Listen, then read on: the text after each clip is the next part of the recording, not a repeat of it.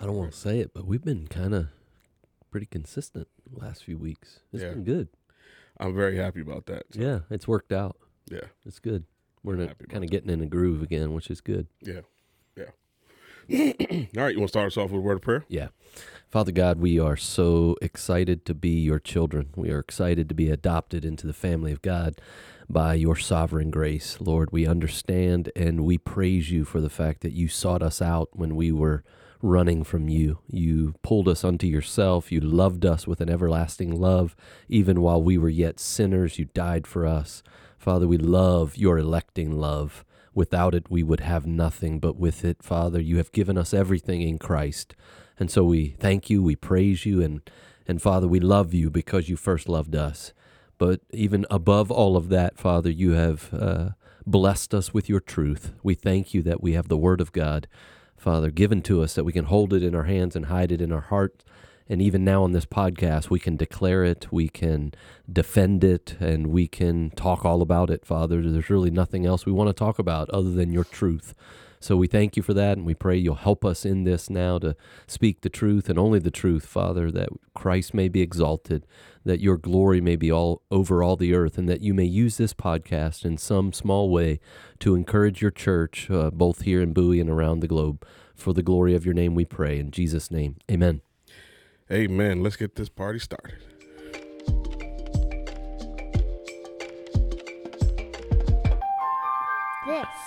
Is Truth Talks. Welcome back, everyone, to the Truth Talks podcast. I'm your host, Buddy Boone.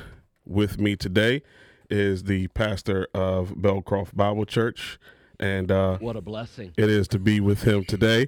His name is Pastor Matt White. How you doing today, sir? Hey, you throw these curveballs at me. That's not right, man. You're gonna make me blush again. See how you are, man. Listen, we don't need to hear that. Man. Uh, put Voddie up there or put RC Sproul, but that, that that's not right, man. That's yeah. You you you're getting good at this. Hey, you know, it's uh it's it's I think that more than anything, I just like to see you blush. I think that's what it really is. I like to see you blush. So. Yeah, well, that doesn't happen very often, but you're getting good at it, man. Leave me. I'm not ready to say leave me alone, man. Oh man. Uh, you know what? Out of all the sayings that you say, I was like, why didn't I think of that one first? I, why didn't I think of I hardly ever say it. Yeah, right. you don't need this. You say it automatically. So yeah. Well, welcome back, everyone. Um, obviously, we like to have fun. Uh, I am going to, Amen. however, start off with a uh, a question that came in from Uh oh. a listener, and uh, this question is a a good question coming off of the um. Oh, this has nothing to do with anything. This is about. It says question on prayer. So, oh yeah, it is question on prayer. You know, because we, you know, are very basic here. We stick to the fundamentals. prayer is what we've been talking about for uh, for quite a while, and we will continue. Because even the topic I have after this is uh, is about prayer. So, sorry if y'all expected something else. you know, that's it is what it is with us. So, all right, this is the email. Hello, Truth Talks. I was tracking with and feeling the weight from the series on prayer. Then last week, my wife and I asked the question when do we train our children to pray? Should hmm. we train our young children to pray? We do not want to train our children to pray only for them to learn that God has not been listening. We also want to avoid fostering a type of emotionalism relationship. Hmm. Matthew 19, 13 through 15 comes to mind. And so when a child grows up and is tested and becomes of age, only then would God not listen to their prayer if they are unregenerate or unrepentant? Question mark. Mm-hmm. But how does this square with Psalms 5, 51 5, Romans 3 10 through 11, etc.? So you want to take it step by step, or you want me to keep going? Uh, just keep going, and then we'll we'll go back to it. Take Sure. it step by step.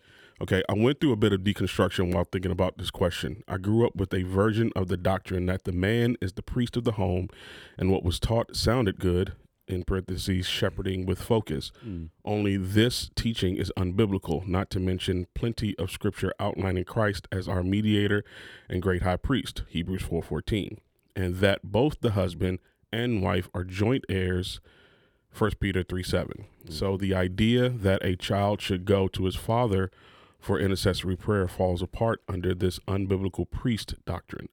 I also grew up with a with family prayer. You know, uh, everyone goes around the table at dinner time or before bed, taking turns praying. A safer approach would be the parents leading.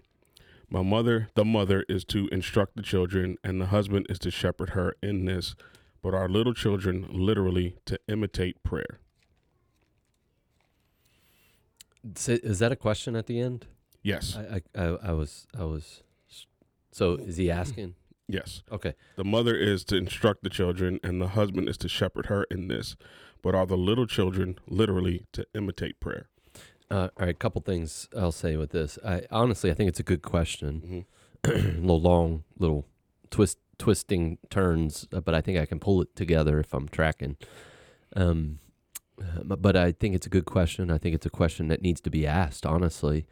Um, I think uh, when it comes to raising our children, I think oftentimes uh, we don't think some of the things through that we uh, are teaching them and how we're teaching them. And so uh, I think if I'm getting the listener's question right, they're asking about this reality of teaching our children to pray and how do we go about doing that and is it right to even do that that's what i'm hearing in the question mm-hmm. um, obviously there's a lot more to it but i don't want to get lost too much in the weeds and i think i can answer their question so one is um, i think when uh, I think you cannot lose sight of the fact when you're dealing with your children obviously he quoted uh, Psalm uh, 51:5, which I think is David talking about in uh, at conception he was born in iniquity, right? And so he's talking about total depravity and being that way from birth. And yes, that reality is real and can't deny that. And he was the question is being built off of this reality that obviously God doesn't hear the prayer of the unrepentant, and obviously the Bible makes that clear, mm-hmm. as we've seen multiple times through the series. So then you have to ask this question: What about what about a child's prayer? Well, a couple things. One, um, I take the position that children obviously are totally depraved, as every human being is, mm-hmm. right? But there is this reality in the life of a child where the Bible speaks of children as innocent, not in total depravity, but in their uh, in their cognitive ability and what they're doing with sin and open rebellion there is a reality with uh, children, and, and this is what the Bible talks about them not knowing their right hand from their left, right? And this reality of of even God calls them innocent, not in the sense of of their total depravity, but in their cognitive ability, not knowing the right hand from the from the left, and and there's some understanding of that, and so you have to take that into consideration. And so many people take a hard line where it's just this child is is depraved which they are. But then you you you know take such a strong position in that where you're not to shepherd them or teach them and that obviously is not right deuteronomy 6 is very clear and it's dealing in the context right. of children right we're to teach them as we as we what as we sit by the road as we walk by the road as we sit down rise up and all of that in all of that would be prayer, right? Mm-hmm. Especially in the context of Deuteronomy 6, with it, which is the Shema, and in the context of Israel, so much they would pray at least three specific times a day. Sometimes it would be seven or nine, depending on the festival and what it would be, where these are prayers that were done. Uh, uh, uh not, I'm not saying this in a negative sense, but in a practic, in a clear sense, ritualistically, right? Where they would do it at sunrise, at midday, and at and at night, almost ritualistically, like traditionally. And so the children would be a part of that, right? And so um, obviously that's part of what uh, God was calling Israel to do, and for their children to see that. So one of the ways that I've instructed and encouraged parents over the years to teach their children how to pray is exactly how how we learn how to pray, and that's by watching other people pray, mm-hmm. right? And so we see that in the disciples they asked Jesus to teach them how to pray because they had been watching him pray for years. John the Baptist in Luke 11, his disciples did the same thing. They had watched John the Baptist pray so much that they had reached a point where his followers said the same thing teach us how to pray. That's why in Luke 11, the disciples say, Hey, Jesus, teach us how to pray, just like John taught his disciples how to pray, right? Same right, deal. So uh, I've said it many times most of the time in scripture, prayer is more caught than taught. right? It's caught by by walking and praying and listening to someone. And that comes in looms large when it comes to our home life. And so um, so I'm not a big proponent of children praying beyond adolescent years, you know, the young children, toddler years, because I think you can incorporate that into children and I think you need to teach them how to approach God and that he is approachable right? Because uh, by God's grace, eventually they're going to cry out to the Lord. And that's what obviously salvation is, is nothing more than them crying out to the Lord. And you want them to know that he is approachable and that you can cry out to him and he will hear you. And you want to build that into your child early on. And you want to demonstrate that to them week after week, day after day, night after night. And that's good for them to see. And, and it's natural in the in the upbringing of a child where they will ask that you know, about prayer and you want to model that for them. Um, and so that's good and, and right. And again, I think biblical because you're modeling that much like Deuteronomy 6 and obviously Ephesians 6 picks up on that, which is really, it really Ephesians 6 is, is really the Deuteronomy 6 of the New Testament Right. where you're raising your children in the nurture and admonition of the Lord. Well, well, raising them up in the ways of God is going to include talking with God based on the Word of God. So you're going to have to model that for them. You're going to have to talk to them about it. You're going to, which would include this very reality that we pray in Jesus' name and what that means, which is a obviously a slow pitch softball to the gospel, right? And Yeah. you're, you're going to have to teach them that, right? And apart from them coming in Christ, obviously there's a barrier there, and that's why their greatest need is to repent and believe. And so, so that's clear. What you don't want to do, and I don't think it's helpful, and uh, is as you're dealing with your your small children as they get into um, into teenage years and stuff. Like I, it's not common in my house for teenagers to pray um, because they're reaching an age which is clearly an age where they're responsible, right? They're no longer children of children. Like they cognitively under are understanding now the gospel at some point, right? They're all different, but they're getting to a point where they know they're sinners. They're openly rebelling against God. They're responsible for that, and they've got to answer for it. And what I don't want to do is begin to minimize that and somehow treat them as if they're in a right relationship with God when they're not. Mm. And I know this is hard for people to hear and, and may even be confusing for some.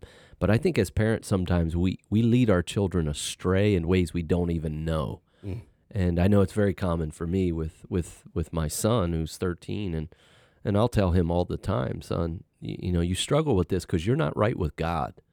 And I mean, just being boldly frank with him. Mm-hmm. This is the problem. Like, son, y- you you're you're not right with him because you have not embraced the gospel.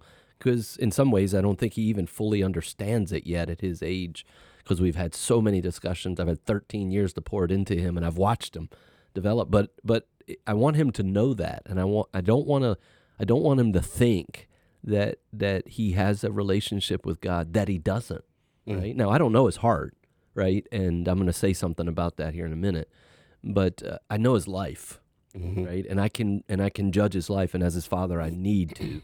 So what we don't want to do is is begin treating our children as if they've as if they can commune with God when in reality they can't, right? Because they're not believers.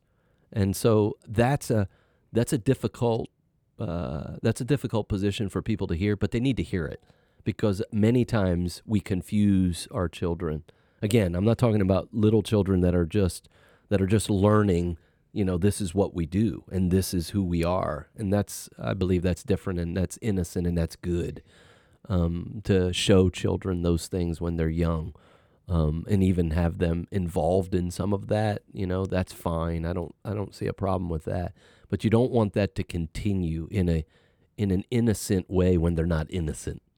Right? When they reach that point of clarity, but yet now you're confusing them, right? As teenagers and it's like let's just all get together and and pray when when they don't even know what they're doing and they don't know the God who who they're praying to and their heart is hard and you know that's better for them to listen to mom and dad's prayers better better for them to be involved at that level than to pretend to be something they're not because honestly That's a huge problem in the in the modern church where we've got children coming up as teenagers who are pretending to be something they're not and then they get old enough and they realize it. And they go what is this? I'm not i don't do this. I don't have this. I don't have this relationship. And then obviously they grow up and they abandon the church. Well they were never in the church but oftentimes we treat them as if they are. And uh, and so that's a that's a that's an important important issue. Now one thing i will say this is i left obviously left this had to leave this for the podcast when i was preaching that sermon about about the reality of God not listening to the unrepentant prayer, and um, it comes it comes in Acts chapter ten, and this, you can see this in multiple places, but in Acts chapter ten it comes up really clear, and it's the prayer of what is called the God fear, right? And this could very well be the heart of a child. This could be the heart of a teenager, right? We, again, this is this is in the heart, but in the context of Acts chapter ten, we're dealing with Cornelius who is a Gentile, who's not a believer. And yet he is, and I'll read it to you. Here you go. A man from Caesarea named Cornelius, a centurion of what was known as the Italian cohort, a devout man who feared God with all his household, gave alms generously to the people, and prayed continually to God.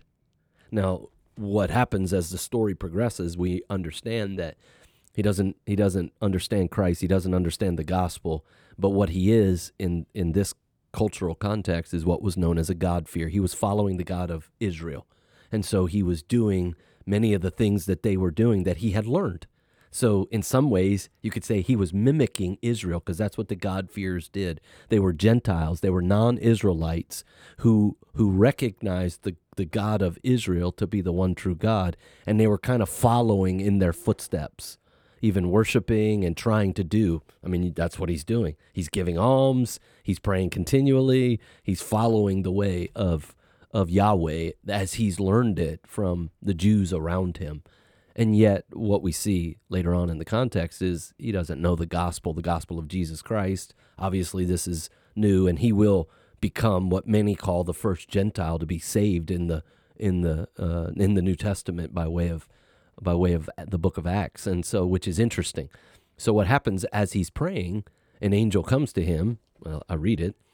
Um, about the ninth hour of the day, which is interesting because he was likely following the mm. the pattern of the Jewish prayers, mm-hmm. praying at specific times right, of right. the day. That's why that's mentioned again, mimicking, following. Mm-hmm. So about the ninth hour of the day, he saw clearly in a vision, and an angel of God had come to him to say, Cornelius.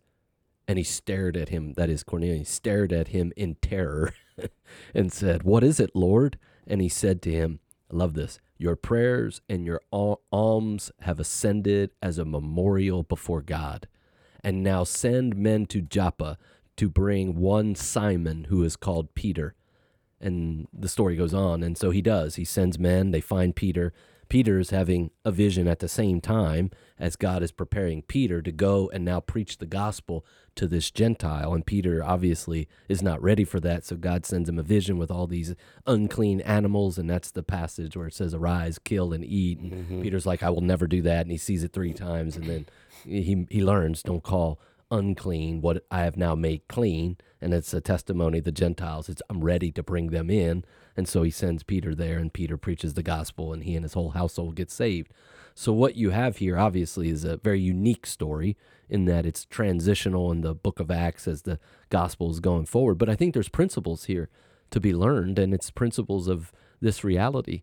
When someone is searching for God, and we know that that is reality, because God has already put that in their heart because Romans 3 says no one seeks after God mm-hmm. and yet people seek after God. Mm-hmm. Acts 17 says God put people in specific places so they could what? Search after him, right? Mm-hmm. So we know that's how all of us come to Christ is he in his sovereign love moves in our hearts to provoke us. Most theologians call that divine calling, where the Lord calls us unto himself. He draws us sovereignly unto himself. And that often uh, works itself out in times of searching and seeking, and we're looking for truth and we're, we're discontent with the world. We're starting to search. Well, obviously, the Lord is is working in all of that. And many times people are crying out to the Lord, help me find, Lord, what, you know, they don't even know what they're saying at times, but they're praying to God for help. And obviously the Lord is, the Lord is in that because that person is genuinely, humbly seeking the Lord. And so, again, the key in what we were talking about is God hears the unrepentant prayer.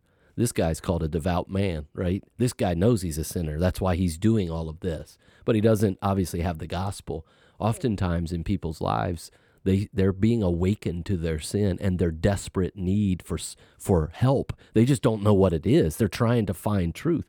All of that is a work of God. All of that is God working in their life. And so if someone is genuinely seeking God, God will always hear that prayer and God will always help that person. And that's what he said. All who come to me I will no wise cast out.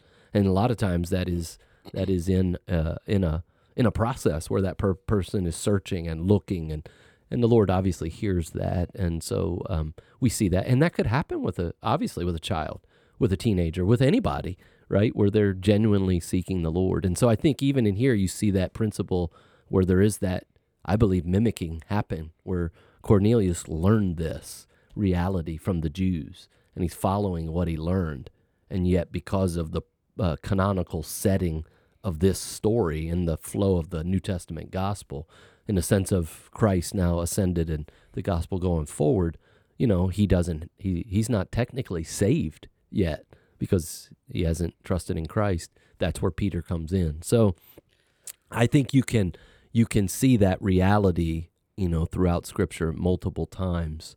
And so uh, when it comes to children, yeah, I just think you got to be wise and trust the Lord. Don't overthink it right? And just be uh, just be very clear with them as they grow up. Obviously, when they're children, you're just modeling for them.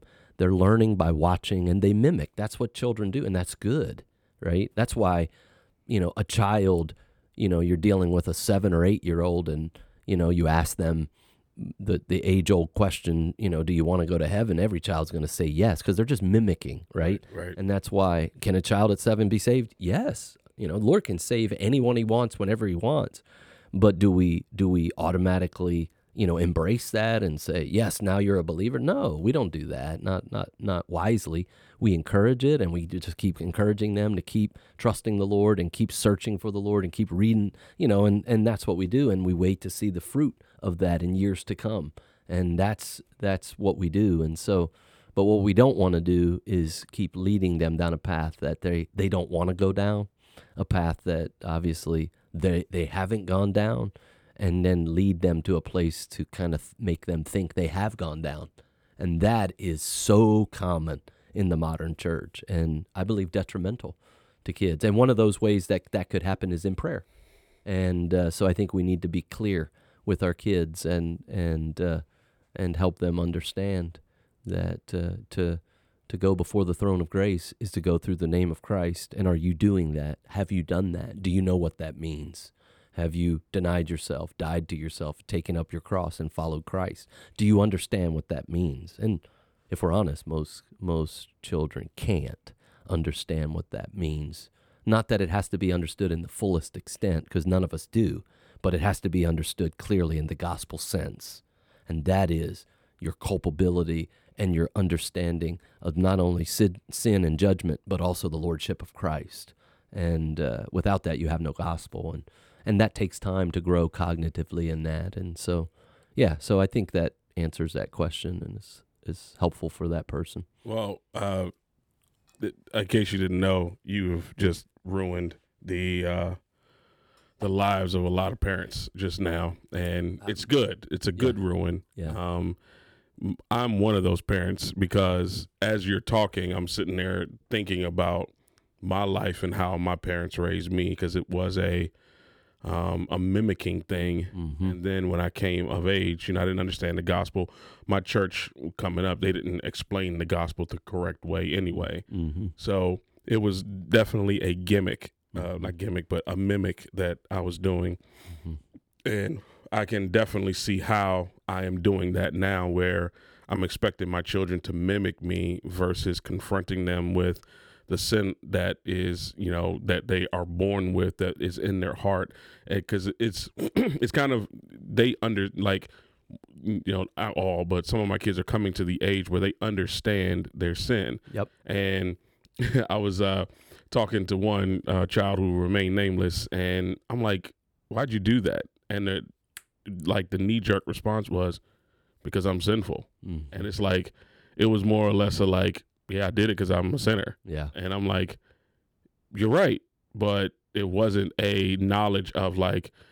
Uh, or like a repentant, like Yes. you know, this is the reason why. It was like you should know. You taught me all this stuff. All you know, I'm a sinner Mm. that's why I did it. And I'm like, all right, it's like uh, the light bulb just went off. It's like, Yeah. okay, instead of me expecting, you know, the uh, uh, the reflection, Mhm. you know, of what I'm doing, I need to show them the scripture and let Mhm. their let their sin be shown to them Mm-hmm. versus you know, you know, me trying to kind of just guide them to where I want them to be, Yeah. you know, in a in a, in a negative way. And again, I think I think you gotta you gotta walk that wisely and circumspectly in the sense of where your children are and mimicking is I think good in when they're young, when they're little. That's how they're that's how they learn, Right. Right? And uh, and so you know you're they're watching them. I think you know in in in even in our context in our home, you know, it's good for us to teach our children that we pray before we eat any Mhm. meal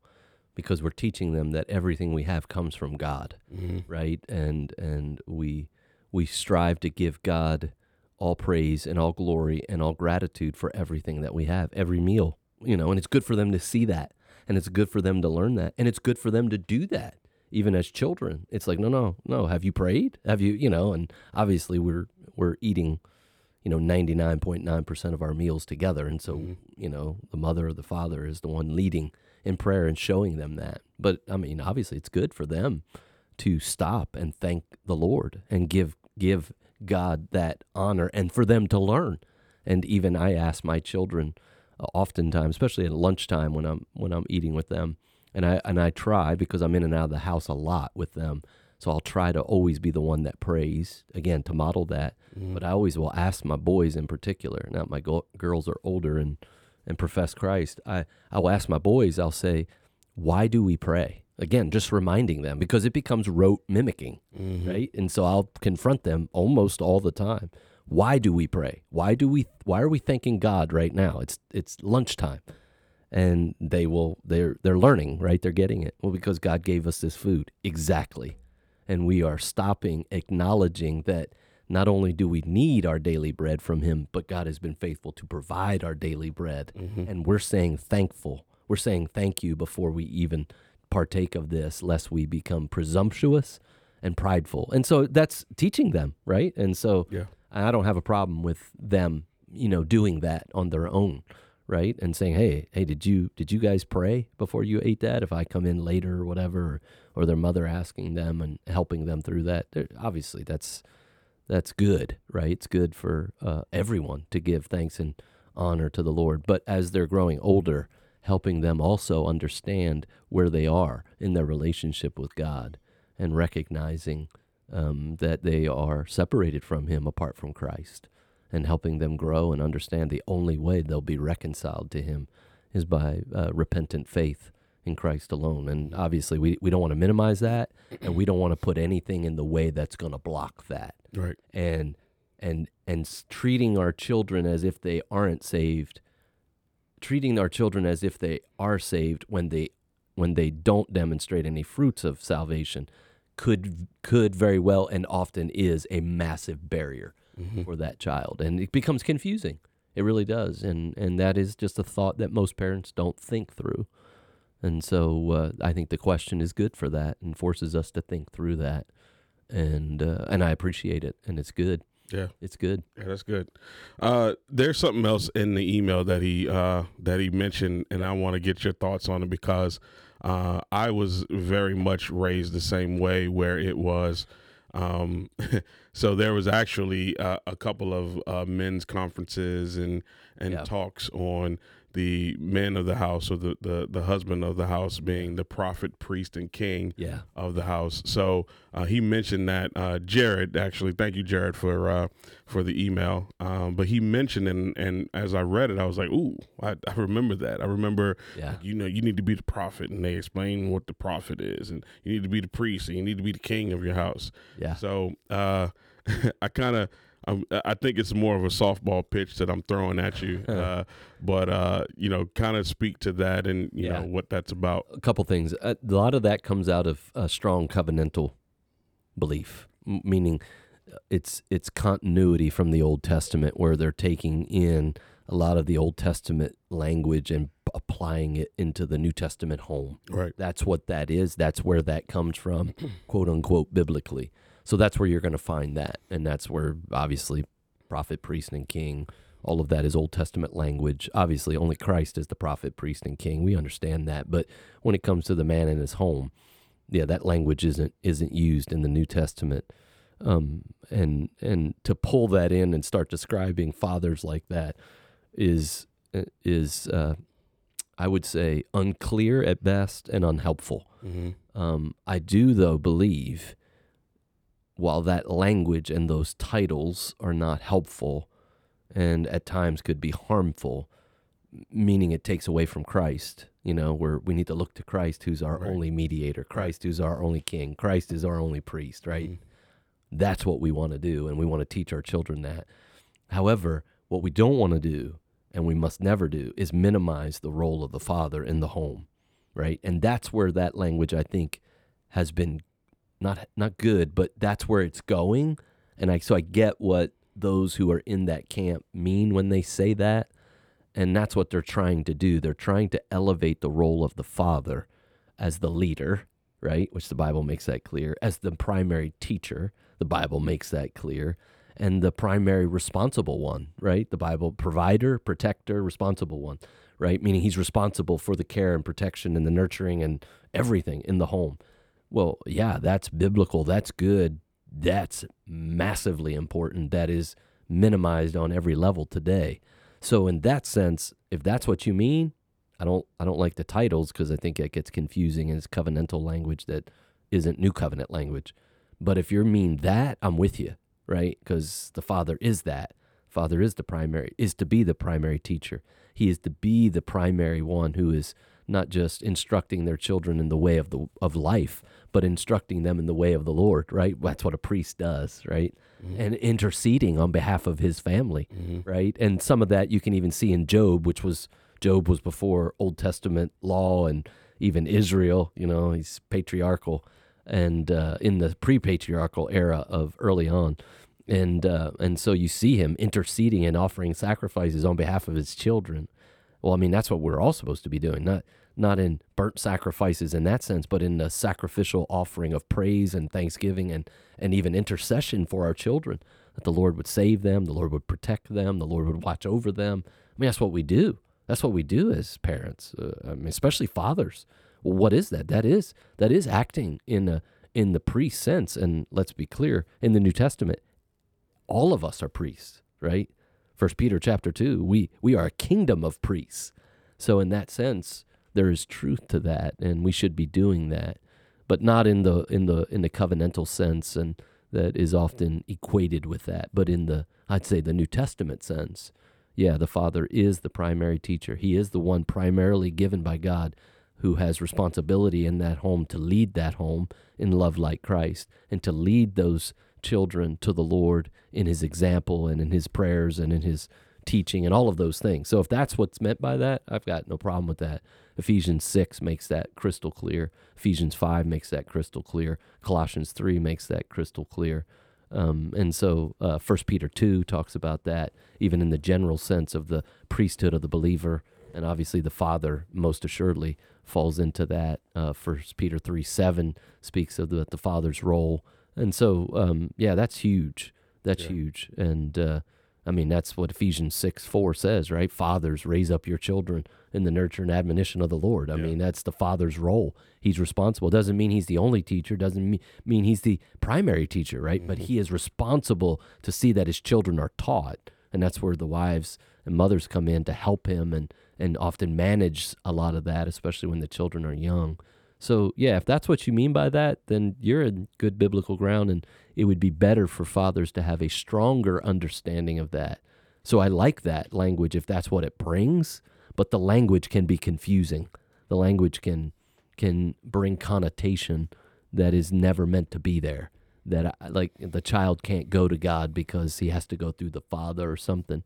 No, anybody can go to God if their heart is repentant Yeah. and they're trusting Christ. Like mm-hmm. you don't, we don't go through any man. That's exactly what uh, First uh, Timothy and Hebrews speak so clearly of. Hebrews nine, First Timothy speaks clearly. There's one mediator between God and man. It's not anybody's father. It's Jesus Christ. Right? We understand that. Mm-hmm. And so, if that's what you mean by priest, then obviously you're wrong.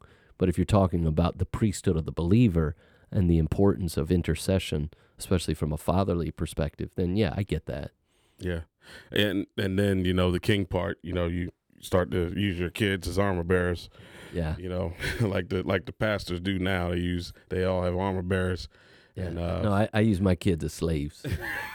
they, they mow the grass, they rake the leaves. Actually, I, I take care of them. They blow the leaves. It's, I it's got- development though. yeah, That's- they spread the mulch. Yeah, yeah, that's it's that's development. oh yeah, absolutely, Yeah. man. That's all part of it. Yeah, because if they don't know how to take out the trash, then you've you failed. as a parent. Absolutely, Yeah, yeah. absolutely. So, uh, that's good. I uh, But back to the the point that I think the was it Jared that sent it Yep. in. Jared brought up a really good point that I did not I did not have time to obviously clarify in the sermon as normal, but the idea of the God fear is a big point in Scripture, mhm. and that's a big deal. That when it comes to prayer, God hears the prayer of those who are earnestly seeking Him yep, Hebrews eleven six. he will always hear that, Mhm. right? And uh, and obviously the prayer of an unbeliever who's seeking him, because the only time people seek him is when God has already put that in their heart, right? Romans three. No one seeks after God unless God has opened their eyes and is drawing them unto Himself.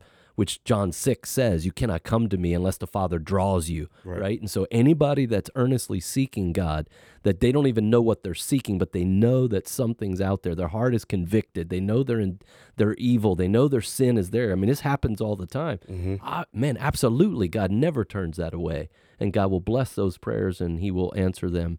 Nothing more than God wants to do than to answer the cry of the brokenhearted, Mhm. right? That's literally what Scripture says over and over again. Yep. And it, and to seek God is to be broken. And I think this Acts 10 passage with Cornelius makes that really clear. And we see that example of the God fear many times, but that can happen in the heart of a child. I, I, absolutely, or anybody for that matter. So uh, that's why we never minimize it. We don't we don't sugarcoat it with our kids one way or the other, right? We don't make them out to be something they're not, but we don't flick them away if they're earnestly seeking the Lord, right? We encourage that and we encourage them to go to the Lord, right? And so I encourage my sons all the time go to the Lord, beg the Lord to save you, turn your heart to the Lord. And, and if they're praying that, I tell them, keep praying that. Don't stop praying that. I don't tell them, you know, the Lord's not hearing you. That would be ridiculous. Right. Now, if they're in open sin and they're mocking the Lord, right? They're lying to their mother. They're they're uh, being flippant with their father. They're not obeying, and then they're just going through the motions. Yeah, I can say with the utmost clarity, it's like the Lord doesn't hear people who who live in open sin, son. Yeah. The Lord doesn't hear you until your heart is broken. Mm-hmm. But if their heart is broken and th- and they're crying out to the Lord, and I've seen it, man, go to Him. I tell them all the time, keep going to Him. Never stop that. Keep going to Him. The Lord loves that. Yeah, that's good. That's good. Um, you good on that question? Because uh, Yes. we uh we have a little bit of time left. Well, we have we have a good amount of time. Good. Uh, But that was a good question. It was a good, very, yeah, very that, good that brought up a lot of things, not just prayer, but parenting. And obviously, I'm sure that'll spur on other things. But it's good for parents to think these Yeah. things through. We, we don't think our parenting through um, at that level, and we should. hmm Yeah. The the other question that I had, I'm not sure how long this is going to take, but um, I always answer quick.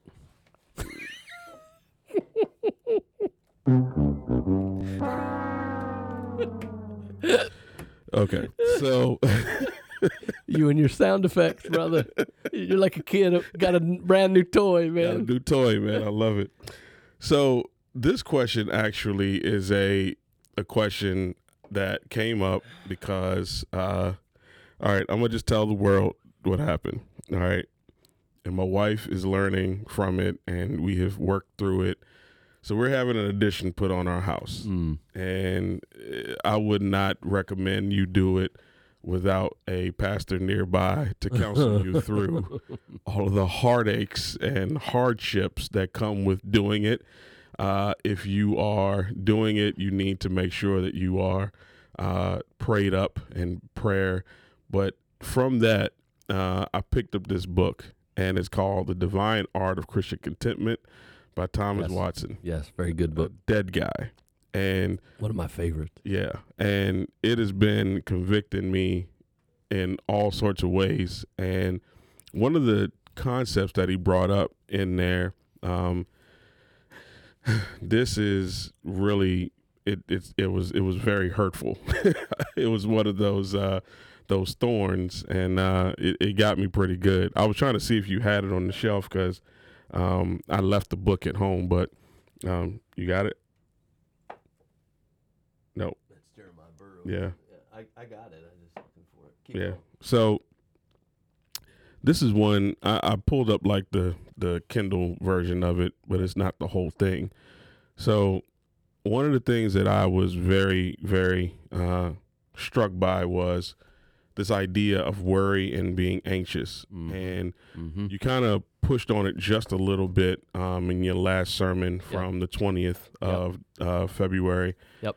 And what really hit me was the the whole idea of being anxious. And back in the day, there was this uh, this old saying that if you if you're gonna pray about it, don't worry about it. If you're gonna worry about it, don't pray about it. And Mhm. is that it? No, that's a different one No, but it quotes it. Yeah, keep going. but it was this i mean just like this it hit me like you know what there's so much that i, I worry about i'm anxious about and it forms this discontentment that i have um and i'm realizing like i'm just, i'm just not content and Mhm. so um i i wish i had the the book with me but one of the quotes that i did find uh when i was uh looking through here it was uh, having to do with uh, here it is, but it, it but it does include all anxious worry about the issues and events of our lives. Therefore, do not be anxious, saying, "What shall we eat or what shall we drink?" Matthew six thirty one. And in this sense, it should be a Christian's care to to, to not be anxious. The word anxious in Greek comes from a primitive that means to cut the heart in pieces or a soul dividing care. Take heed of this. We are commanded to commit our way to the Lord. Psalm 37 5. Mm. In the original Hebrew, it says to roll your way upon the Lord. It is Mhm. our work to cast our cares, and it is God's work to take care in our pride. We take in our pride, we take his work out of his hand. And I was like, good grief, taking our taking his work out of taking it says uh, specifically in our pride we take his work out of his hand. Yep. I'm like, good grief, we're taking literally we're taking it and we're like, I got this. Yep. I can control this. Yep. Um, but in prayer, how we, you know, how you've been talking is the Mhm. uh, the grace derived, gospel driven uh, communion with with with God. It's like, okay, I am literally communing with God, but instead of it aligning God to my cares Yep. and to my anxiousness, it is uh, uh, aligning me to God and being content with what I've been given Yep. and just resting in that. So this this is a this anxious and worry and all of that is a huge you know uh, subject I, I would imagine with a lot of people but obviously it leads to discontentment so um, i wanted you to kind of speak to this whole idea of being anxious and worrying and the discontentment that will come along with it No, I, I, I would say it the other way around. I would say anxiety and worry is ultimately driven by discontentment on many Okay. levels. that's good Right? Yeah, it's it's it's more the other way around. And at the end of the day, um, so there's two ways in Scripture to to see this anxiety, this worry, um, or concern. There's a sinful side to it, and there's a biblical side to it that's not sinful, and we can see that on multiple levels. Right? Uh, I think, um, I, you know, you. I don't know what you what you call Jesus in John 16, 17, and then later on in the garden in Luke, uh, you know, 23 or whatever, you know, when he's uh, when he says, "My soul, my soul is vexed, my soul is over overwhelmed. Pray with me." He's telling the the uh, the apostles, and there's a sense in which uh, there's a sense of of he- his soul was heavy laden, right? And you could even say, though you would have to define it, there's a sense in which there's an anxiety about him, right? That's why he prays and his and his uh, sweat turns to drops of blood because he's so focused on what he's doing. And obviously, it's not even I don't even think it was even the the physical pain of crucifixion. It was bearing the the weight of the sin of the world that the Father was about ready to heap on him, and he was going to be separated from his Father under the wrath of God. He knew that was coming. Mm. He knew every bit of that, and there was a right sense of concern that overwhelmed him, even emotionally in his humanity.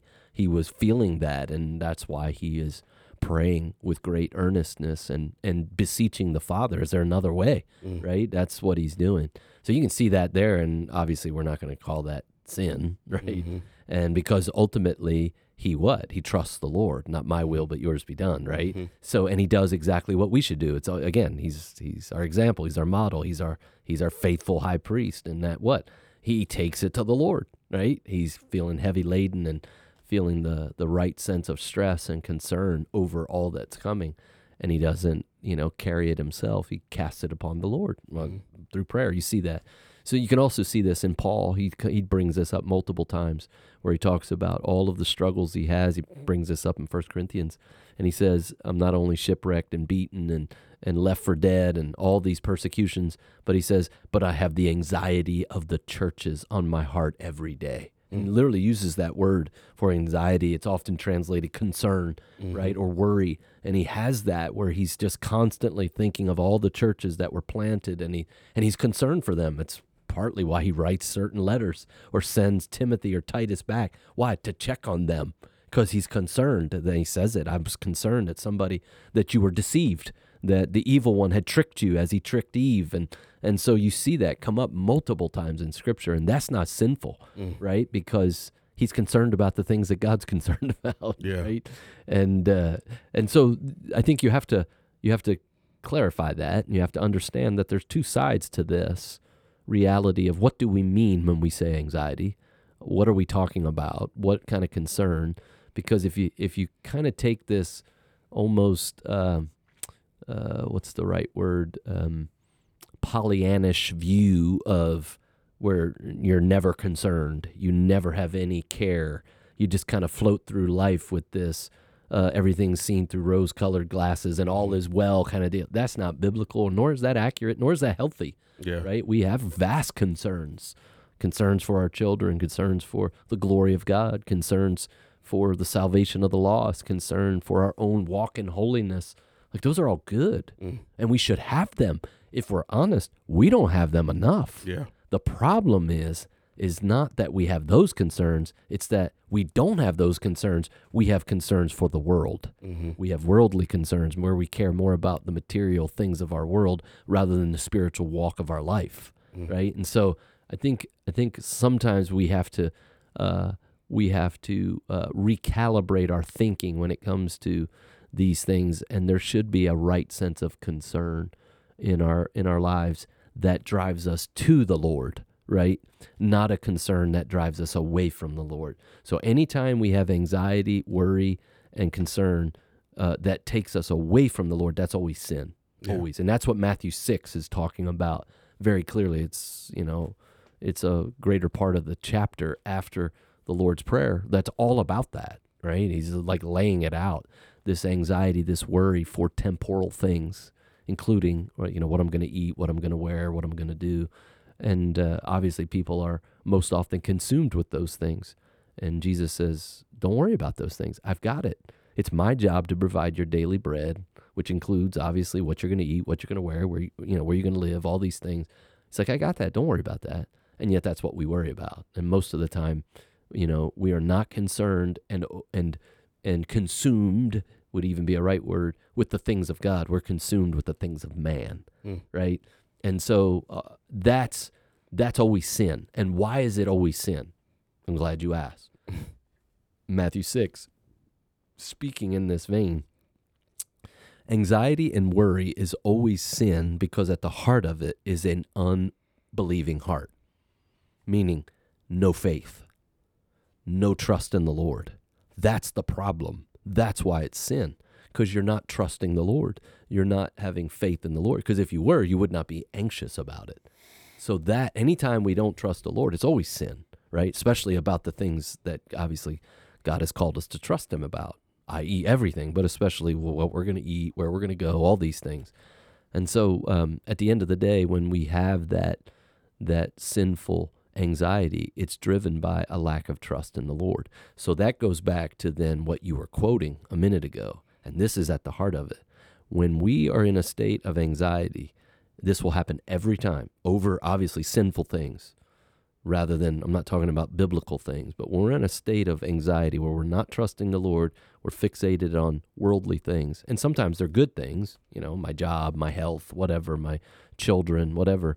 It's not that they're necessarily sinful in what we're focused on, but we're responding in a sinful way and not trusting to the Lord, not giving it to the Lord.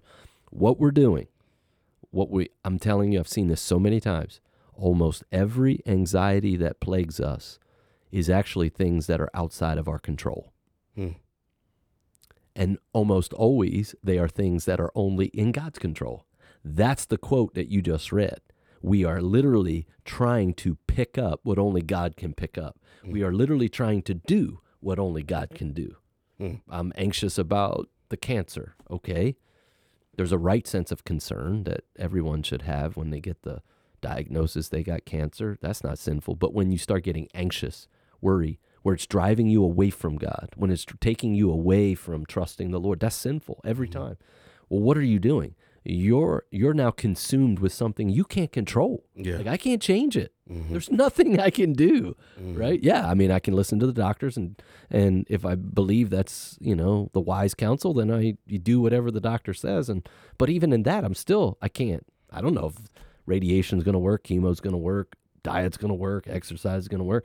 Even in that I'm what? Got to trust the Lord, right? But in all of that, only God can deal with my cancer right? And only God can deal with my rebellious child. Only God can deal with my difficult boss. Only God can deal with whatever issue it is. And if I if I'm anxious about it, it's because I'm trying to deal with it myself and I've come to a point to recognize I can't do it. I can't fix it. And that becomes what? Very scary.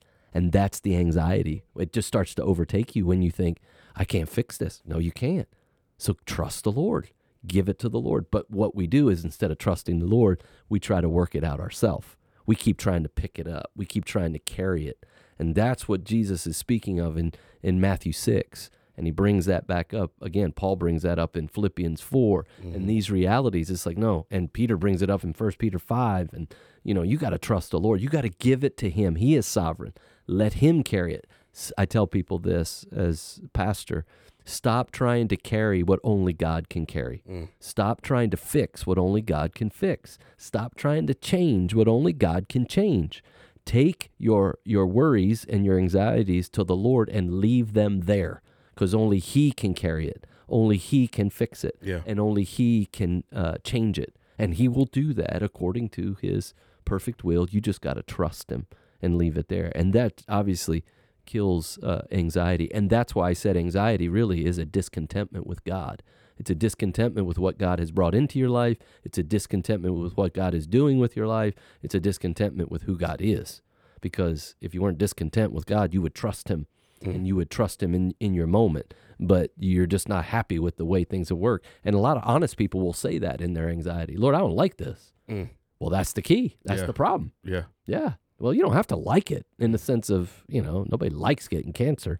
Nobody likes getting hit by a drunk driver. Nobody likes, you know, having some sort of, you know, disaster hit their life. It's not about that. But it's do we trust the Lord? Do we believe that He, Romans 8, is going to work out everything for the good of those who love Him and have been called according to His purpose? Do we believe that? Well, if you do, then trust Him because He's got a plan in this. And His plan is always good, right, and true. And we just need to trust Him.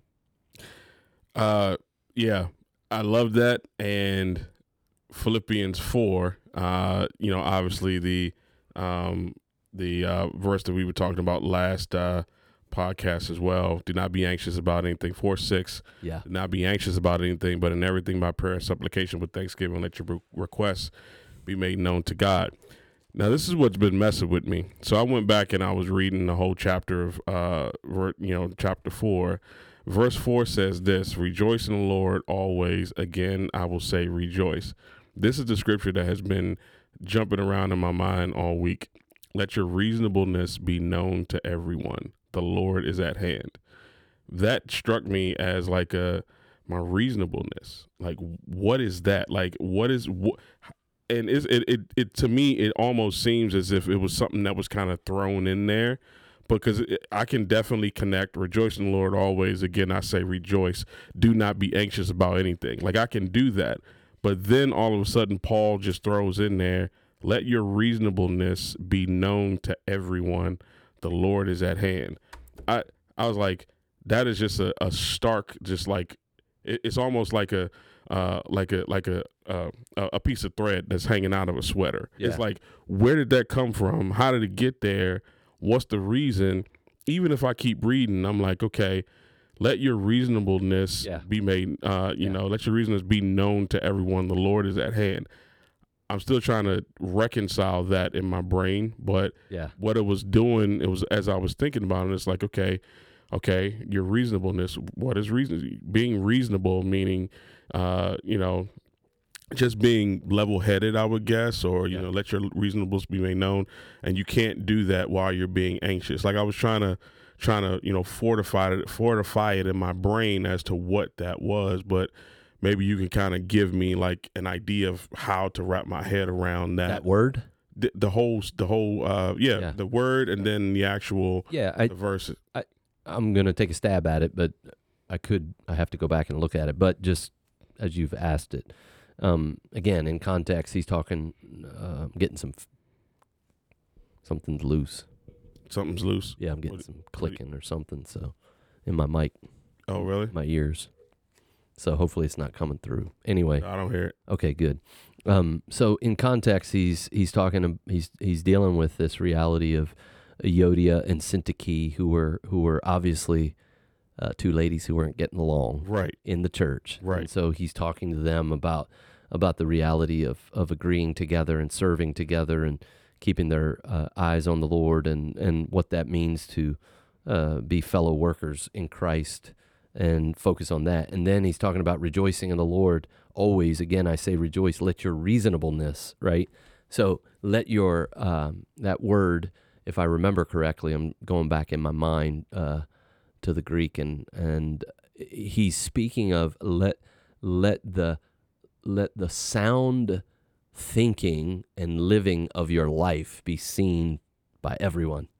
Let so that's reasonable, meaning as you're interacting together, let it be let it be clear to everyone in how you're living and thinking so that everyone can see it's reasonable, Mm. right? And to where you're you're thinking clearly, you're living clearly, and it's obvious to everyone, which is how we should live, right? We should live in such a manner that it's it's reasonable. People, it makes sense, right? We're Mhm. trusting the Lord. We say we believe this, we live this way, right? Right. And it's that's what that's what if I remember correctly, that word that he u- using there is speaking to that reality. And so again, that's why he says then following, let your reasonableness be known to everyone. The Lord is at hand. Like trust Mhm. the Lord. Don't be don't be overwhelmed by this. Don't be anxious by this.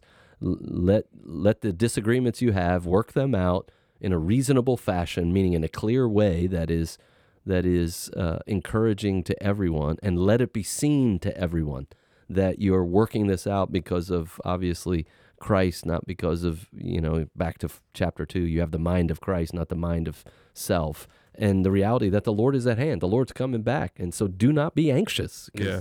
that's what it's drives. all one sentence because Yes. it's not it's, it's no period Yeah. after the lord is at hand it's a Yeah. semicolon so i was Yeah. like wait a minute yeah, i gotta go back So uh, the Lord is at hand does is a twofold reality, right? The Lord's at hand. You got nothing to worry about. Meaning that Mhm. means the Lord is near, Mm, right? It's okay. literally what that means. The Lord is close, right right? And so what do you have to be anxious about? The Lord has got you. The Lord is here. The Lord is watching over you.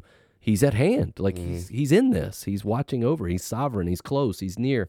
It's also the Lord is at hand. He's coming back yeah right? And he's going to judge. And so be careful. that you walk in a way that is obviously pleasing to him and honorable to him. So the Lord is at hand. Do not be anxious about every, anything, but in everything, in prayer and supplication, with thanksgiving, let your requests be made known to God, and the peace of God will rule your heart. Mm-hmm. Meaning that peace of God is nothing more than resting in the promises of God. That's what that is. Right. Where you're resting in who He is, what He said, and what He's what He's promised to do, and you're resting in that. And so that's that's what He's uh, what He's speaking to. Yeah, that was that was messing with me because I read it and I was like, man, that is because I think in the book he mentioned, um, you know, that scripture. So I was like, okay, let me not just read some of it. I need to Yeah. read the whole chapter and kind of Yeah. get an understanding. Yeah. Um, but that reasonableness, I was like, man, I, I need to understand this a lot a lot better. Yeah, well, I mean, uh, think about it, right? It's reasonable if you say you believe in the sovereign God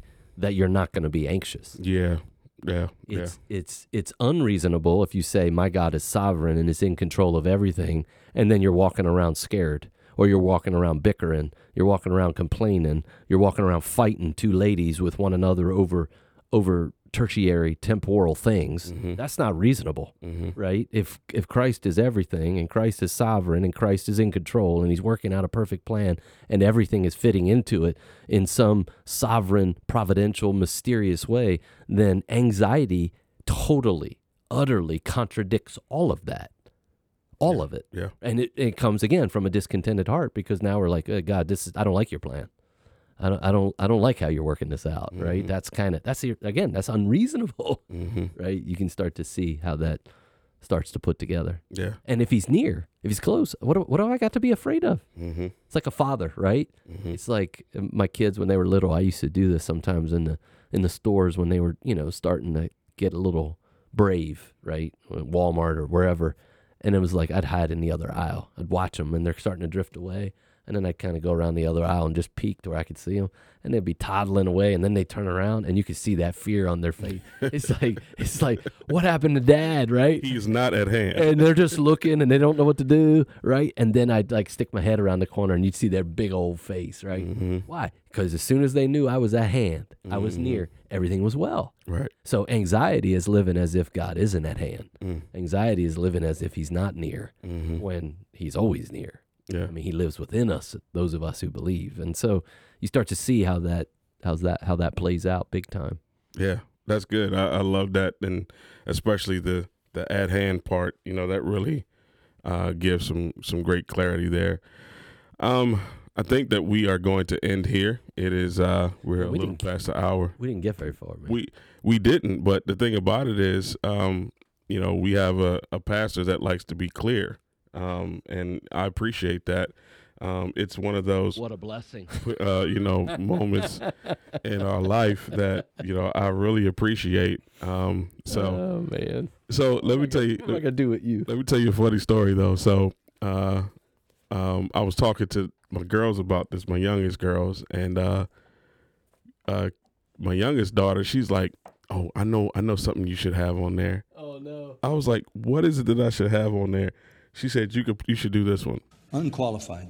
I was like, "Oh, that's that's a good one. I definitely need to have that on there." That is. So she, so she was like, "Yeah, you need to have that." I one know that there." voice. Yeah, I was like, "Okay, I got that one." Yeah, The that's thing about it is, I can't think of any other sayings from him because it's so it's everything is nothing is a like a, a quick word. yeah. You know, it's always like a, a sentence or a paragraph that I need to put on there. So, yeah, I'll figure some stuff out though. Yep. So, all right, well. Um, thank you all for tuning in and listening today. Um, you all have been great listeners. Y'all didn't talk the whole time while we were talking. This is great. So I appreciate you all and uh, thank you all for listening. By the way, whoever supplied us with uh, this the, the the food today, um, I really appreciate it. Uh, it was very much appreciated. We needed it. Uh, Matt didn't hadn't eaten all day, so it was uh well. Yeah, he hadn't eaten dinner at least, so you know he had some some a little bit of food, but that was it hit the spot perfectly, and I think that's why he talked for the first fifteen minutes because he had some energy. He was going for it. His his GPMs were high, and you know it was he was doing well. So, thank you all for listening, and I am going to now give you all the gospel of Jesus Christ. This is the gospel of Jesus Christ.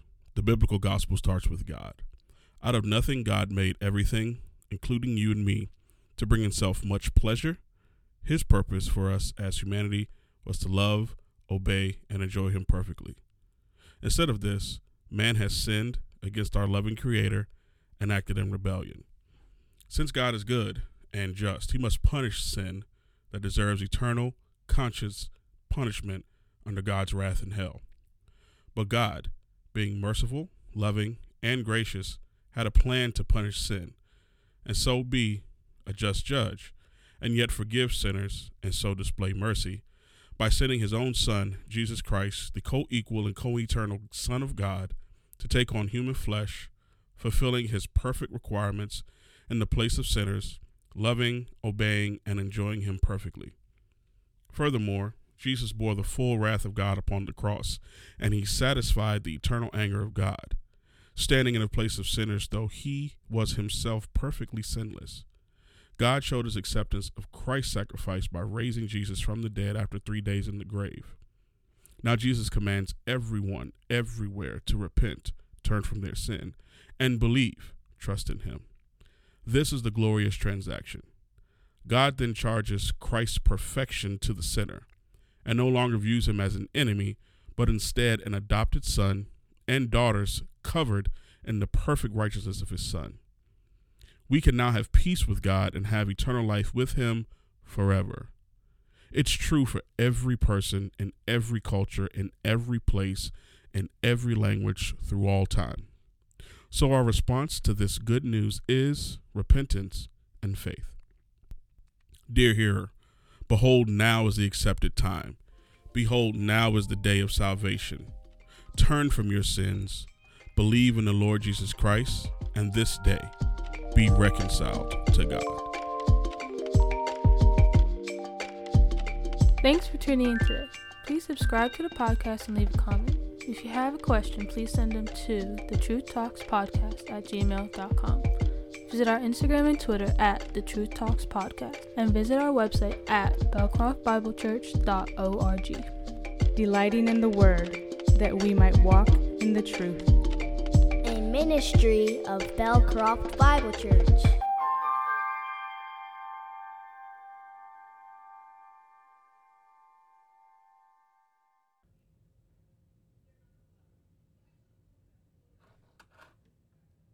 I guess it is recording. Okay, so this is a uh, this is what we call a hidden track.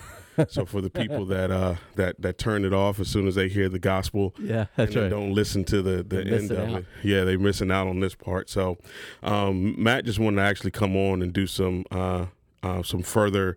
Yeah, I uh, wanted to clarify Yeah, a little bit ahead. more. So I couldn't I couldn't remember what that Greek word was for reasonableness, and as translated in the ESV. So as soon as as soon as we ended, I pulled out the Greek New Testament and wanted to look it up. And as soon as I saw it, I realized um, that I wasn't as clear as I could have been on that because that Greek word uh, actually is better translated as uh, long suffering or uh, gentle. And obviously, in context, uh, it makes sense because, again, like I was saying, he's in Philippians 4 5 is where that verse comes up in the Greek word that's translated as reasonableness or gentleness or long suffering, forbearance, it could be translated. And in the context with uh, Euodia and Syntyche, makes sense while he's saying, let your gentleness be seen by all Mm. right? Which obviously is reasonable if you're both believers and you're being forbearing with one another, which he's obviously already made really clear in Philippians chapter 2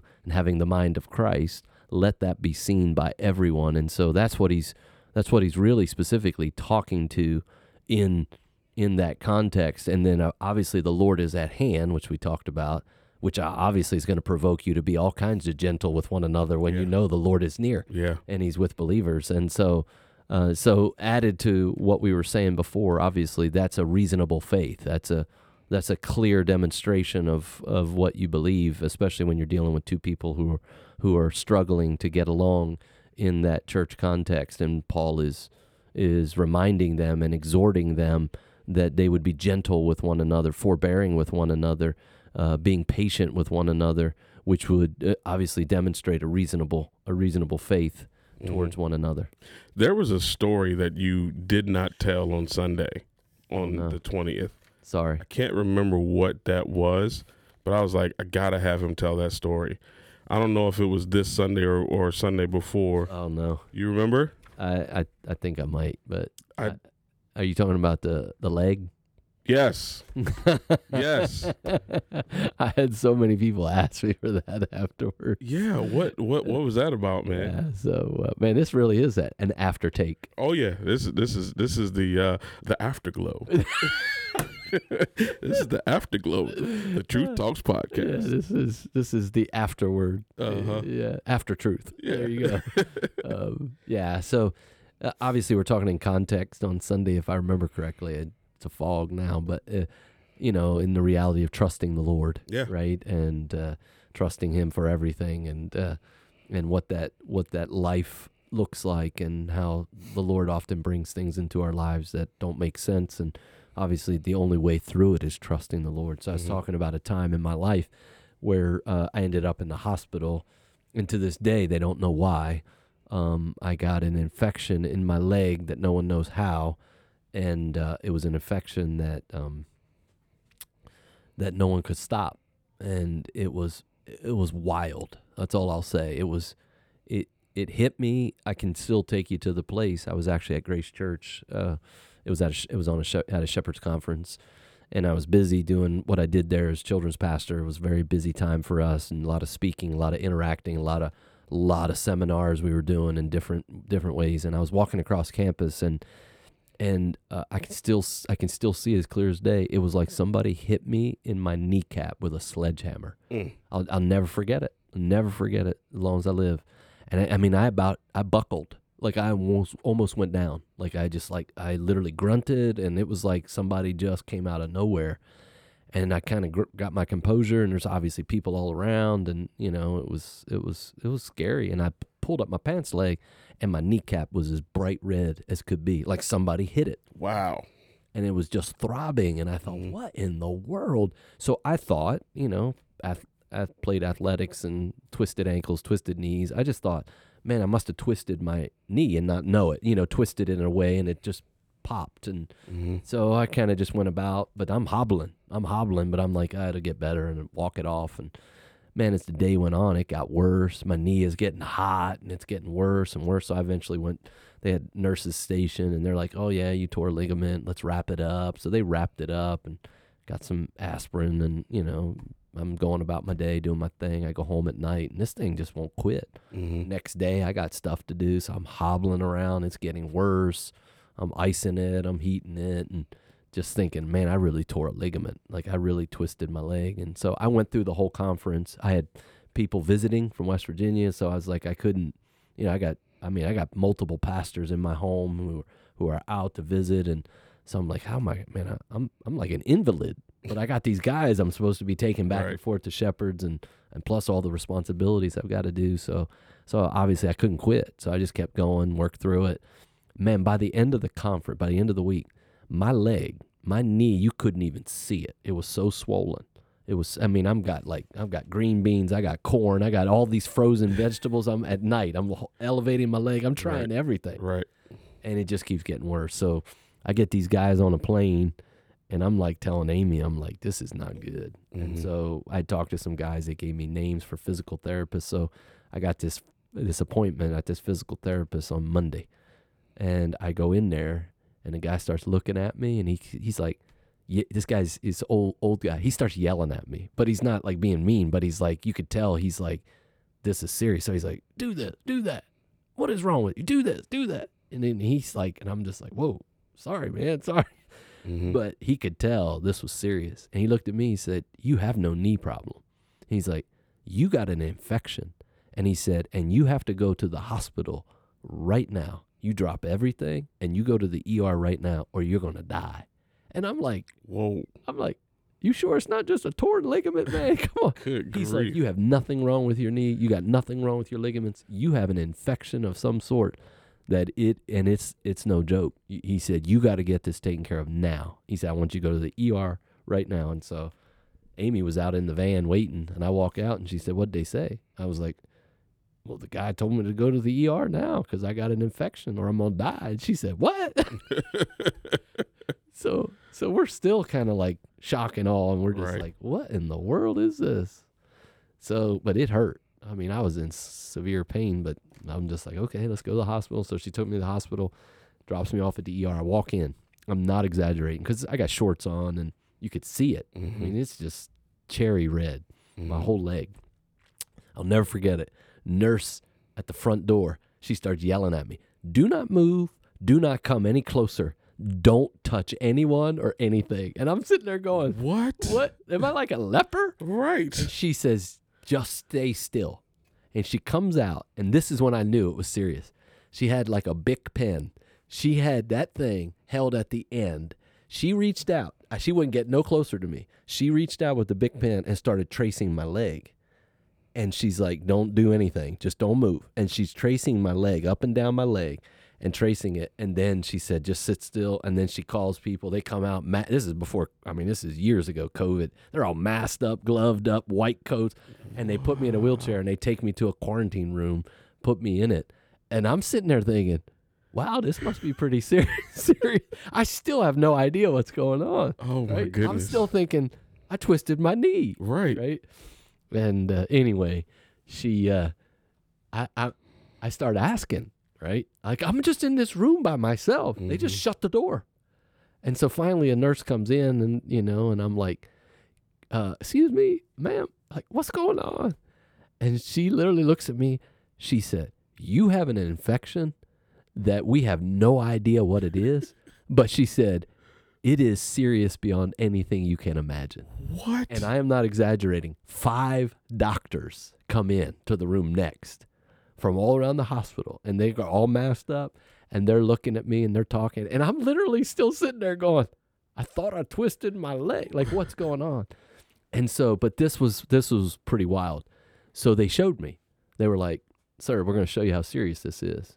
They said you came into the ER. It was like 25 minutes ago. By the time all these doctors come down, and they're like, "Look at the red. Look at the red now. It had already gone past. That's why she traced it, so that they could gauge how fast the infection was spreading." And she's and they were like, "You can already see it's already moved up your leg further than where the nurse had traced it." And it's, they were like, "We don't know what this is, but it's moving fast, and it's moving towards your heart." And they said, "If it gets to your heart, you're done." And that's when I was like, "Okay, this is serious." Yeah. and uh, so yeah it was pretty wild. And they still never they never could give me a definitive answer what it was.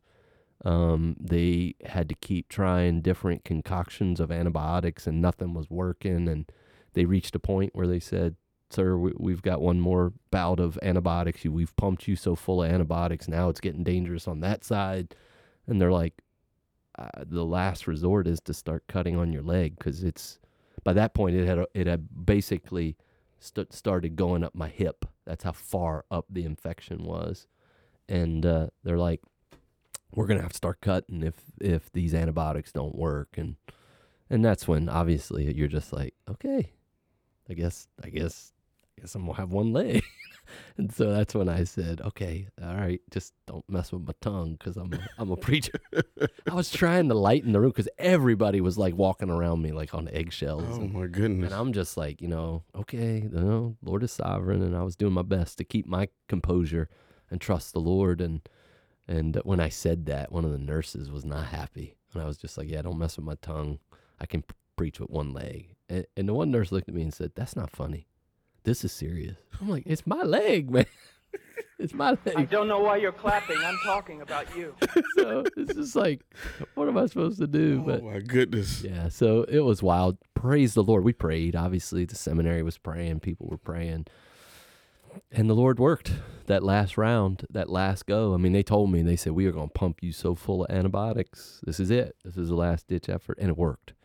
Like it, it started to recede. And then they Mhm. just kept going. And it, and it, it, I was in the hospital for almost a week.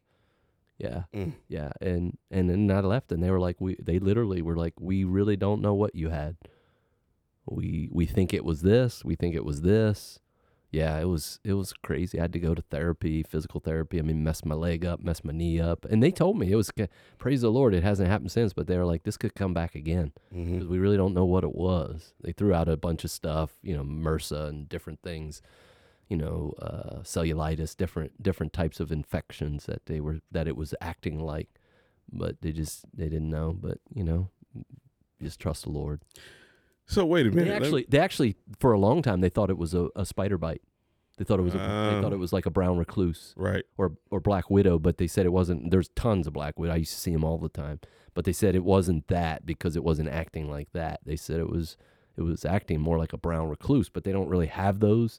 So they were inspecting me forwards and backwards for spider, but I have spider bite. There was nothing, you know. It wasn't that. So they still don't know. Then they were looking for like cuts on my leg, and had I been in water and got an infection from the water, but I don't have any cuts on my leg, and I hadn't been in water, Mm-hmm. and so Because I was thinking, I was like, oh, this must have happened when he was in West Virginia. no, but yeah, yeah. This So is California. yeah, I wasn't in the woods. I wasn't doing anything, and that's again, it's it's a mystery. I, you know. Well, I think I know what happened. God wanted you to be a physical representation of what sin does. yeah, There it is. yeah. There it is. How it spreads. And I'm just trying to make something out of nothing, I Yeah. guess. No, it's, it it was good for me. It humbled me, which is obviously always good and always need that. And it taught me a lot. Taught my wife and, and kids a lot. And and uh, yeah, I mean our our years in seminary and, and those ten years of Bible college and seminary preparation were filled with numerous times for either my children, my wife, or myself, where we were and and we're never in and out of the hospital hmm we were in a hospital like crazy like Wow. because of just the i believe the divine testing of the lord and the strengthening and what he does and and um yeah it was it was it was some times of severe testing that i wouldn't want to go through again but the lord showed himself faithful and i'm thankful i got two legs Yeah. That is that is uh, a remarkable, really a remarkable story, man. Um, I thought it was going to be. I mean, I thought it was going to be something interesting because you you mentioned it during the sermons, like, yeah, you're going to die. You know, you know people, what people were saying, but man, the I think the the the most because you know I, I think in sitcoms, so I'm sitting there seeing like a, a nurse like, stop, don't move, and I'm Yeah. thinking, is does what he have is is it contagious? Like Yeah. is it something and then they're like well coming in with i'm like well is it contagious like how contagious is it and i'm like my first thought was well was amy okay are the kids okay you know Yeah. so it's you know all types of I thoughts just, there I still can see this this nurse holding. It was a white Bic pen. I still I can still see it, and she had a hold of that thing at the. I mean, she had it at the end of her, the tip of her finger, and she's holding the end of the pen, and she's stretching like she did not want to get close to me. And I just remember sitting there like not moving. Oh, my goodness. Just like, oh, this is wild. This is oh. wild. So yeah, yeah. that uh, thank you for telling that story and for the people that stopped listening uh, at the end of you know or at the beginning of the gospel Yeah. Well, They- see, I needed to clarify that term Yeah. reasonableness. I needed to get that right. I didn't. I wasn't, you know, totally accurate in what I was saying. I wanted to be clear. I wanted to clarify that, and so the Lord gave us an opportunity, obviously, to make to make that right, and then to bring that story in that hopefully will encourage others. Oh, well, yeah, it definitely encourages me and um, I appreciate that. So we're going to sign off again. So, Amen. all right, y'all take it easy. Thanks for listening.